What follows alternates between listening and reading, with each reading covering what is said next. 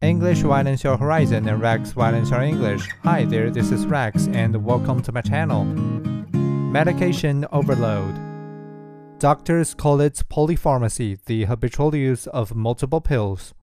In England, about 15% of people take five or more prescription drugs a day. That share only rises as people age. Taking lots of pills can cause its own problems.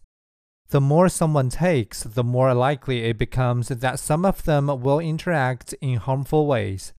Drugs can affect the same biological pathway, potentially causing an overdose. Yet, deprescribing is unfamiliar terrain for health systems. Money for studies is scant. Drug firms, the main sponsors for clinical trials, are not interested for obvious reasons. That is beginning to change, however.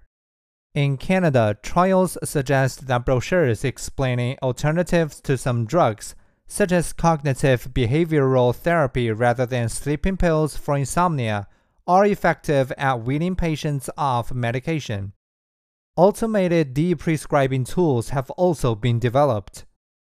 The Drug Burden Index, one such tool, tallies the cumulative doses of drugs with sedative and other effects.